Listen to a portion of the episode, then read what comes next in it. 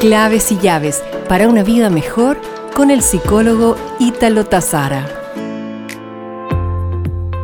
En capítulos anteriores te he hablado de la depresión, deseando hoy retomar algunos síntomas faltantes y proponerte alguna línea de tratamiento. Irritabilidad. La depresión no solo hace que te sientas triste, sino también enojado, haciendo que tu tolerancia sea mínima. Sueño poco saludable.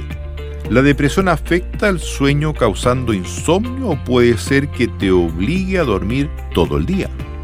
Estos patrones de sueño irregulares pueden causar aún más estragos en tu mente. Pensamiento recurrente de muerte. Cuando se sufre de depresión puedes sentir que no hay ninguna clase de esperanza. El mundo puede lucir sombrío y poco alentador que pareciera que el suicidio es la única opción.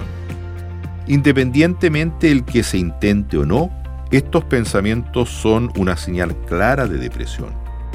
Fatiga o pérdida de energía, sentimiento de desvalorización o de culpa excesiva, o bien menor capacidad de pensar o concentrarse.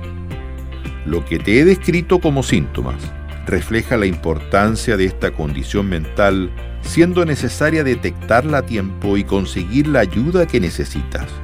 Para ello el soporte, la psicoterapia, el apoyo de fármacos es tremendamente fundamental. Acude entonces a tu médico lo antes posible.